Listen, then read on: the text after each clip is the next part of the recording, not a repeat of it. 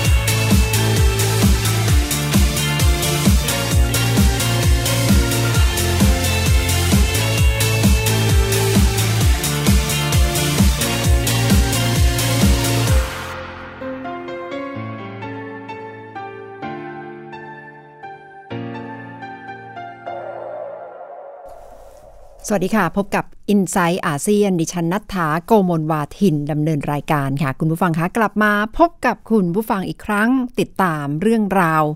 ความเป็นไปทั้งในเอเชียตะวันออกเฉียงใต้ในอาเซียน และในภูมิภาคเอเชีย ซึ่งทุกวันนี้เกี่ยวข้องถึงกันอย่างมากนะคะ โดยเฉพาะวันนี้เริ่มต้นกันด้วยบทเพลงจากประเทศญี่ปุ่นค่ะ กำลังเป็นที่จับตามองกันเมื่อ มีการลงนามในข้อตกลงทางการทหารร่วมกันระหว่างเกาหลีใต้และญี่ปุ่น เกิดขึ้นเมื่อประมาณกลางสัปดาห์ที่แล้วนะคะ แต่ดิฉันหยิบยกมา พูดคุยต่อยอด เพราะว่าในห่วงเวลานี้เกาหลีใต้กำลังเผชิญมรสุมทางการเมืองอย่างหนักค่ะสำหรับผู้นำดินแดน กิมจิ ประธานาธิบดีปักกึนเฮ ผู้นำหญิงคนแรกแห่งเกาหลีใต้ กำลังเจอปัญหารุมเร้าเรื่องข้อกล่าวหา คอร์รัปชัน การใช้อำนาจ การใช้สายสัมพันธ์ แล้วส่งผลให้เกิดผลประโยชน์ทับซ้อน มีเรื่องราวเกี่ยวกับเพื่อนสนิทที่ชื่อชอยซุนซิลทำให้เกาหลีใต้เอง ขณะนี้ถูกจับตามองว่ากำลังเจอชนวนทางการเมือง แต่ปรากฏว่าท่ามกลางสถานการณ์ที่ร้อนระอุ ประธานาธิบดีปักกึนเฮก็ยัง ไฟเขียว ให้รัฐมนตรีว่าการกระทรวงกลาโหมของเกาหลีใต้ลงนามร่วมกับกระทรวงการต่างประเทศของญี่ปุ่น เพื่อที่จะแลกเปลี่ยน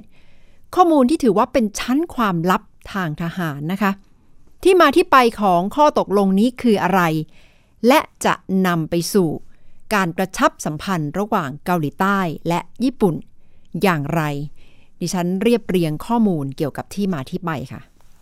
จะว่าไปก็อาจจะเป็นการช่วยเวลาในห่วงที่เกิดวิกฤตทางการเมืองในเกาหลีใต้ เพื่อไปลงนามในข้อตกลงนี้นะคะ ซึ่งอีกด้านหนึ่งก็เท่ากับเป็นการประกาศว่า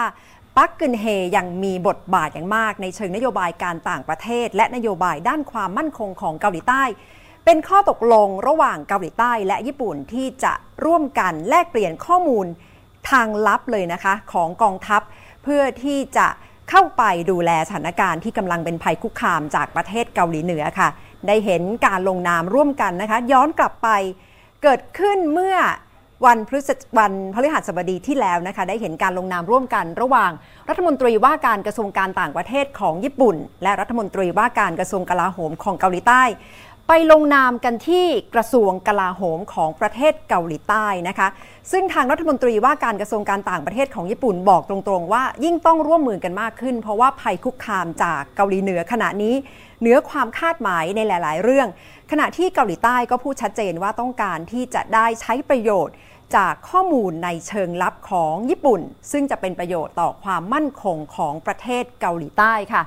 ผลจากข้อตกลงในการแลกเปลี่ยน ความร่วมมือด้านการทหารก็คือ หมายความว่าจะได้ข้อมูลที่เป็นชั้นความลับสองฝ่ายต่างมี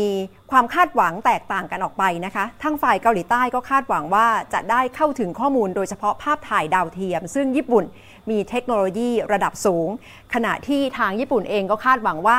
จะได้รับรู้ข้อมูลที่เป็นชั้นความลับ โดยเฉพาะจากคนเกาหลีเหนือที่พยายามหลบหนีออกมาจากเกาหลีเหนือแล้วมาอยู่ที่เกาหลีใต้ จะทำให้ได้ใช้ประโยชน์ ในเชิงข้อมูลซึ่งกันและกันอย่างมากที่สุด ย้อนกลับไปก่อนที่จะมาถึงจุดนี้ได้ เคยเป็นแนวคิดมาไม่ต่ำกว่า 20 ปีนะคะ และได้ผ่านการพูดคุย หารือระหว่างเจ้าหน้าที่ระดับปฏิบัติการมา 5 ปีติดต่อกัน แต่ ต้องบอกว่าทางเกาหลีใต้มีความรู้สึกไม่ไว้เนื้อเชื่อใจญี่ปุ่นอย่างสูง โดยเฉพาะด้วยความที่เป็นประเทศที่เคยอยู่ภายใต้การปกครองของญี่ปุ่นมาไม่ต่ำกว่า 35 ปี แต่ต้องยอมรับว่าทั้งเกาหลีใต้และญี่ปุ่นมีภัยคุกคามร่วมกัน ก็คือการทดสอบอาวุธนิวเคลียร์ของเกาหลีเหนือ ตั้งแต่ต้นปีที่ผ่านมาทดสอบไปไม่ต่ำกว่า 2 ครั้ง และทดสอบขีปนาวุธพิสัยไกลไม่ต่ำกว่า 20 ครั้งค่ะ สร้างความประวัติพรั่นพรึงให้กับทางเกาหลีใต้ และญี่ปุ่นอย่างมาก และในห่วงเวลานี้ที่ได้เห็นการเปลี่ยนผ่านทางการเมือง โดยเฉพาะในระดับโลกที่สหรัฐก็ได้ว่าที่ประธานาธิบดีคนใหม่ ซึ่งก็ส่งสัญญาณว่าอาจจะไม่สนับสนุนกองกำลังป้องกันตนเองของญี่ปุ่น หรือว่าอาจจะไม่ได้ให้ความช่วยเหลือกับเกาหลีใต้ เท่าที่เคยผ่านมาโดยเฉพาะในยุคของประธานาธิบดีโอบามานะคะทำให้ทั้งสองประเทศนี้ก็ต้องคิดกันใหม่ อย่างประธานาธิบดีปักกึนเฮในห่วงเวลานี้ไม่ได้ออกมามีบทบาทโดยตรง แต่ว่าข้อตกลงนี้ถ้าย้อนกลับไป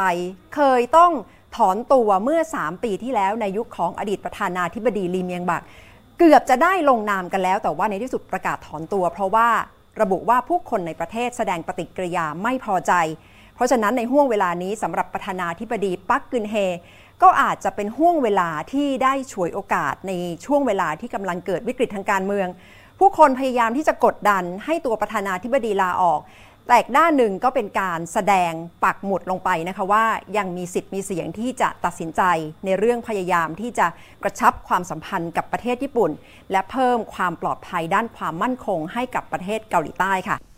ที่ยังต้องคิดกันต่อก็คือว่าแนวทางที่จะร่วมมือกันในเชิงรูปธรรม จะเกิดอย่างไรต่อไปนะคะ เพราะว่าทางเกาหลีใต้ก็มีความคาดหวังว่า ญี่ปุ่นจะให้ข้อมูลที่เป็นประโยชน์ โดยเฉพาะในเรื่องเทคโนโลยีเรือดำน้ำของประเทศญี่ปุ่น ว่าน่าจะช่วยจับสัญญาณเทคโนโลยี เกี่ยวกับคลื่นใต้น้ำหรือว่าเรือดำน้ำของประเทศเกาหลีเหนือได้ ทั้งเกาหลีใต้มีความเป็นห่วงอย่างมาก แต่ที่ผ่านมาถ้ามองในแง่ในเชิงภูมิศาสตร์ ยุทธศาสตร์ ประวัติศาสตร์ เกาหลีใต้รู้สึกว่า อยู่ในจุดที่ถูกรุมเร้าทั้งจากญี่ปุ่น ทั้งจากเกาหลีเหนือ มีสภาพที่ไม่ค่อยจะไว้เนื้อเชื่อใจกันสูงมาก ปฏิเสธไม่ได้ค่ะ เพราะว่าเกาหลีใต้อยู่ภายใต้ การปกครองของประเทศญี่ปุ่น ยาวนานถึง 35 ปี ความรู้สึกของคนในประเทศ มองญี่ปุ่นยังมีความเจ็บช้ำ ยังมีความโกรธแค้น มีหลายเรื่องที่เข้ามากระทบ อารมณ์และจิตใจของคนเกาหลีใต้ โดยเฉพาะในช่วงสงครามโลกครั้งที่สองที่ผู้หญิงเกาหลีใต้จำนวนมากถูกดึง ไปเป็นผู้หญิงบำเรอทางเพศให้กับทหารของกองทัพญี่ปุ่น เป็นบาดแผลที่ร้าวลึกระหว่างสองประเทศอย่างมาก ขณะที่ประเทศจีนมองข้อตกลงครั้งนี้ ก็ออกมาเตือนๆว่า จะยิ่งทำให้ภูมิภาค ไม่มีความสงบ ไม่มีเสถียรภาพและไม่มีสันติ เพราะฉะนั้นสถานการณ์ในเอเชียตะวันออก ก็จะยังร้อนระอุในระดับหนึ่งนะคะ ด้านหนึ่งก็ถือว่าเป็นเรื่องที่ดีเป็นสัญญาณที่ดีที่ได้เห็นมิตร ประเทศอย่างเกาหลีใต้และญี่ปุ่น หันมากระชับความสัมพันธ์ทางด้านการทหารมากขึ้น ก็จะลดทัศนคติแบบสงครามเย็นลงไปได้มากค่ะ แต่ระยะยาวก็คงจะต้องดูกันว่า ลงนามข้อตกลงแล้วจะนำไปสู่การปฏิบัติ ได้มากน้อยแค่ไหน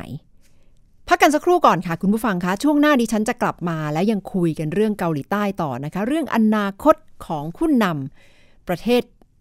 ดินแดนโสมขาว ขณะนี้ดูเหมือนจะแขวนอยู่บนเส้นได้ค่ะ สักครู่กลับมาค่ะ Inside ASEAN.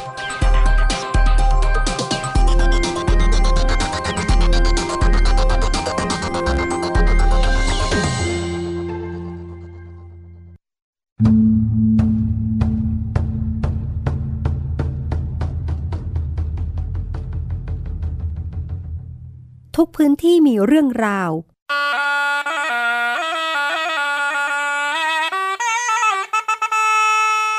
พร้อมขยายกระจายเสียง ส่งตรงจากทุกภูมิภาค กับรายการเสียงจากหมู่บ้าน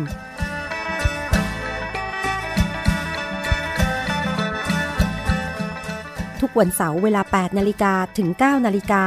ทาง www.thaipbsradio.com และแอปพลิเคชัน Thai PBS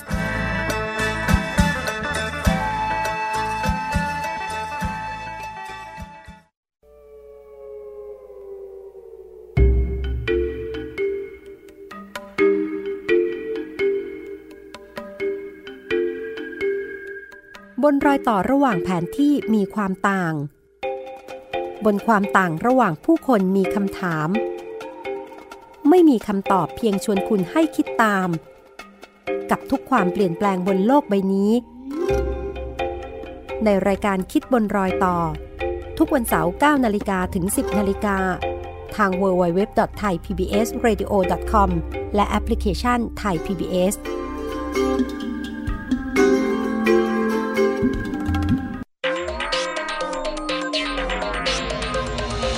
Inside ASEAN.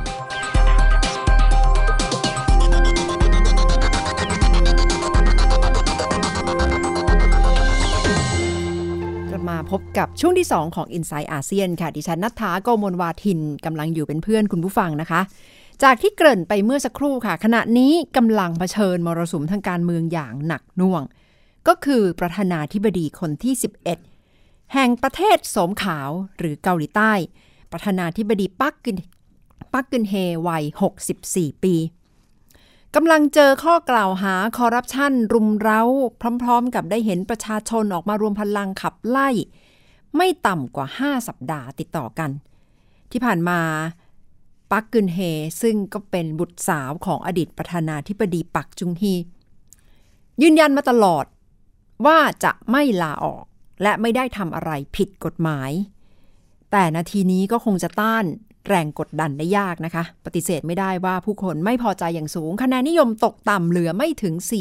4%ต่างจากวันที่รับตำแหน่งเมื่อ 3 ปีที่แล้วว่าผู้คนยินดี อย่างมากที่ได้มีผู้นำคนใหม่เป็นผู้หญิงทำไมปักกึนเฮถึงมาอยู่ในภาวะที่กำลังเผชิญแรงกดดัน แล้วการตัดสินใจระลอกล่าสุดที่บอกว่า ขอให้ สมาชิกสภาผู้แทนราษฎรไปคุยหารือ แล้วตัดสินอนาคตของตัวเธอ ถือว่าเป็นการปล่อยให้ชีวิตขึ้นอยู่กับชะตากรรม หรือว่ากำลังหมายถึงการช่วงชิงโอกาสทางการเมือง ในห่วงสุดท้ายที่กำลังหาทางออกอยู่ในเวลานี้ ดิฉันรวบรวมหลากหลายทิศทางที่เกิดขึ้นเกี่ยวกับปักกึนเฮค่ะ ดูเหมือนจะส่งสัญญาณว่าจะยอมลาออกแต่อาจจะยังไม่ใช่การลาออกแบบโดยดีค่ะ เพราะว่าเท่ากับว่าโยนเผือกร้อนกลับไปให้สมาชิกสภาผู้แทนราษฎรได้ พูดคุยหารือและตัดสินใจกันนะคะว่าจะลดวาระการทำงานของตำแหน่งประธานาธิบดีให้สั้นลงหรือไม่ ก่อนหน้านี้ปาร์คกึนเฮก็เก็บตัวเงียบมาตลอดนะคะ และเป็นที่จับตามองว่าจะเดินหน้าตัดสินใจทางการเมืองอย่างไร เพราะว่าที่ผ่านมา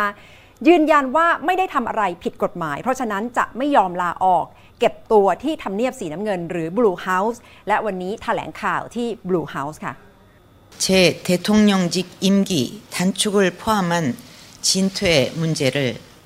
เป็น 국회의 การออก 결정에 มาแถลง 맡기겠습니다. สดสดๆ ผ่านหน้าจอทีวีนะคะสำหรับปาร์คกึนเฮ ซึ่งท่ามกลางความไม่พอใจของประชาชน เห็นผู้คนออกมาประท้วงกันไม่ต่ำกว่า 5 สัปดาห์ค่ะ ปาร์คกึนเฮระบุว่า ขอให้กลับไปเป็นหน้าที่ของสมาชิกสภาผู้แทนราษฎรที่จะตัดสินใจกันว่าช่วงเปลี่ยนผ่านอำนาจนี้ จะให้เกิดอะไรขึ้น ซึ่งก็อาจจะหมายความว่าจะให้ลดวาระการทำงานของตำแหน่งประธานาธิบดีลงไปนะคะสำหรับความ เป็นผู้นำของประธานาธิบดีปาร์คกึนเฮน่าสนใจอย่างมากค่ะในวันที่รับตำแหน่งเมื่อ 3 ปีที่แล้ว ถือว่าจุดประกายให้กับผู้หญิงเกาหลีใต้อย่างมาก ในฐานะที่เป็นประธานาธิบดีผู้หญิงคนแรกของเกาหลีใต้ในสังคมที่เป็นที่รับรู้ว่าความไม่เสมอภาคทางเพศยังมีอยู่สูงนะคะปาร์คกึนเฮเป็นประธานาธิบดีคนที่ 11 รับตำแหน่งเมื่อ 25 กุมภาพันธ์ 2556 ปีนี้อายุ 64 ปีค่ะ อีกหนึ่งความโดดเด่นก็คือเป็นลูกสาวพ่อนะคะมีเลือดสีน้ำเงินเต็มตัว ด้วยความที่เป็นลูกสาวของอดีตประธานาธิบดีปักจุงฮี ซึ่งได้ชื่อว่าเป็นผู้นำที่แข็งแกร่งของเกาหลีใต้ขึ้นสู่อำนาจ ในฐานะที่เป็นอดีตนายพลนำการรัฐประหารขึ้นสู่ตำแหน่งผู้นำครองประเทศอยู่ยาวนาน 18 ปี และถูกลอบสังหารในที่สุดนะคะแต่ปักกึนเฮทำหน้าที่ช่วยพ่อมาตลอด เพราะว่า แม่ของปักคือเนถูกลอบสังหารในปี 1974 ลูกสาวเลยต้องมาทำหน้าที่สุภาพสตรีหมายเลขหนึ่งแทนแม่ตั้งแต่อายุ 22 ปีค่ะ เส้นทางสายการเมืองของปาร์คกึนเฮ มาทำหน้าที่สมาชิกสภาผู้แทนราษฎรเมื่อปี 1998 และพยายามที่จะช่วงชิงขึ้นสู่ตำแหน่งระดับสูงของพรรคแซนุริ ซึ่งเป็นพรรครัฐบาลนะคะ ปี 2007 ก็พยายามที่จะขึ้นสู่ตำแหน่งประธานาธิบดี แต่ว่าสสภายในพรรคไม่รับรองทำให้ต้องเปิดทางให้อดีตประธานาธิบดีลีเมียงบักแต่ในที่สุดปาร์คกึนเฮก็ขึ้นสู่ตำแหน่งผู้นำได้ในปี 2013 ค่ะ วิบากกรรมหรือว่ามรสุมทางการเมืองในระลอกแรกก็น่าจะยังจำกันได้สำหรับโศกนาฏกรรมเรือแซวอลอับปาง ซึ่งมีนักเรียนเสียชีวิตไปไม่ต่ำกว่า 300 คนนะคะ รัฐบาลถูกกล่าวหาอย่างมากว่าทำงานช้า แต่มรสุมปัจจุบันเรื่องข้อกล่าวหาเกี่ยวกับการคอร์รัปชันการเปิดทางให้เพื่อนก็คือเชซุนซิลเข้ามาทำงานใช้อำนาจในทางมิชอบกำลังกลายเป็นมรสุมที่ รุมเร้าปาร์คกึนเฮอย่างหนัก ในขณะที่เพื่อนสนิทเองก็ถูกไต่สวนอยู่ในขณะนี้ ขณะที่ปาร์คออกมาขอโทษสองครั้ง แต่ไม่เคยยอมรับว่าทำผิดกฎหมาย ขณะนี้คะแนนนิยมของปาร์คถือว่าตกต่ำอย่างมากนะคะไม่ถึง 4%เพราะฉะนั้นการออกมาประกาศแถลงสดๆ ผ่านหน้าจอทีวีวันนี้ก็ถือว่าเป็นอีกหนึ่งก้าวสำหรับห่วงเวลาทางการเมืองของปักกึนเฮว่าจะ ดำเนินต่อไปอย่างไรจากจุดนี้ค่ะ ซึ่ง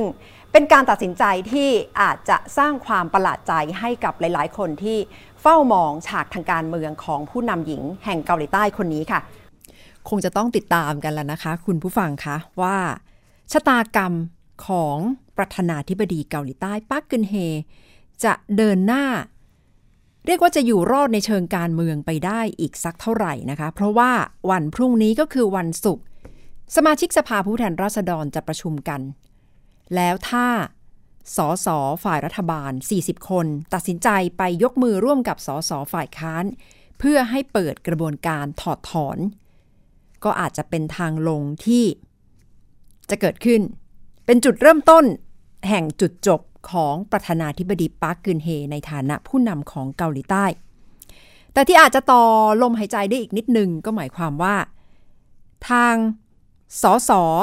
300 คนในสภาคุยกัน แล้วตกลงกันว่าจะยังไม่ลงมติเพื่อเดินหน้ากระบวนการถอดถอน แต่จะใช้วิธีแก้ไขรัฐธรรมนูญ เพื่อระบุว่า วาระการทำงานของประธานาธิบดีจะต้องสั้นลงเหลือเพียง 4 ปี ก็น่าจะเป็นทางออกที่ งดงาม สง่างามได้ที่สุดแล้วในห่วงเวลานี้สำหรับประธานาธิบดีปักกึนเฮ แต่ก็ต้องยอมรับว่าไม่ธรรมดานะคะสำหรับลูกสาวของอดีตประธานาธิบดีปักจุงฮีที่เดินมาถึงจุดนี้ ในแง่ที่ว่าทำงานทางการเมือง ล้มลุกคลุกคลานในฐานะสสของพรรคแซนุริ แล้วค่อยๆ ใช้ความสามารถ ขึ้นมาถึงระดับผู้บริหารขึ้นมาถึงระดับผู้นำพักจนมาเป็นประธานาธิบดีในที่สุด เสียดายว่ามาตกม้าตายเมื่อ มีข่าวอื้อฉาวออกมาว่าเพื่อนหาประโยชน์จากความเป็นเพื่อนสนิทของประธานาธิบดี ซึ่งตัวปักกึนเฮเองก็คงคาดไม่ถึงว่า จะมีชะตากรรมมาถึงจุดนี้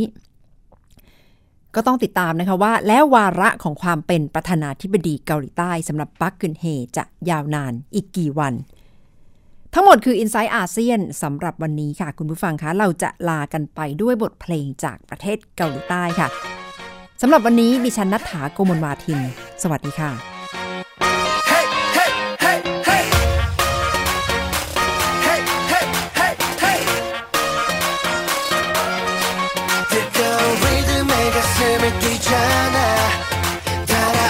지금 내 심장이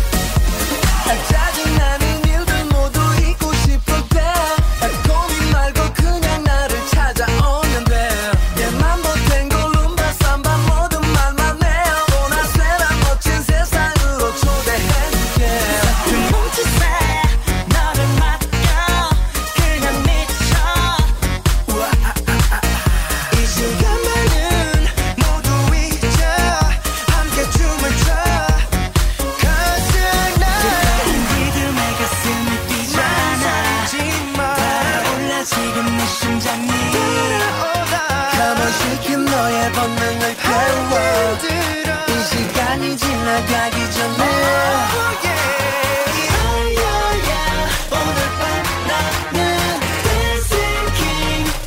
나에게 빠져들어 오늘 밤 나와 dance all night Shake it to the left Now shake it to the right 다리질 때까지 널 멈추지는 마 Shake your body all night Dance all night 내게 눈이 먼 난널 해낼 수 없어. 어차피 한 번 사는 인생이잖아. 달려볼까 오늘 저 끝까지. Come on shake it 너의 본능을 깨워. 지금 우린 이대로 행복해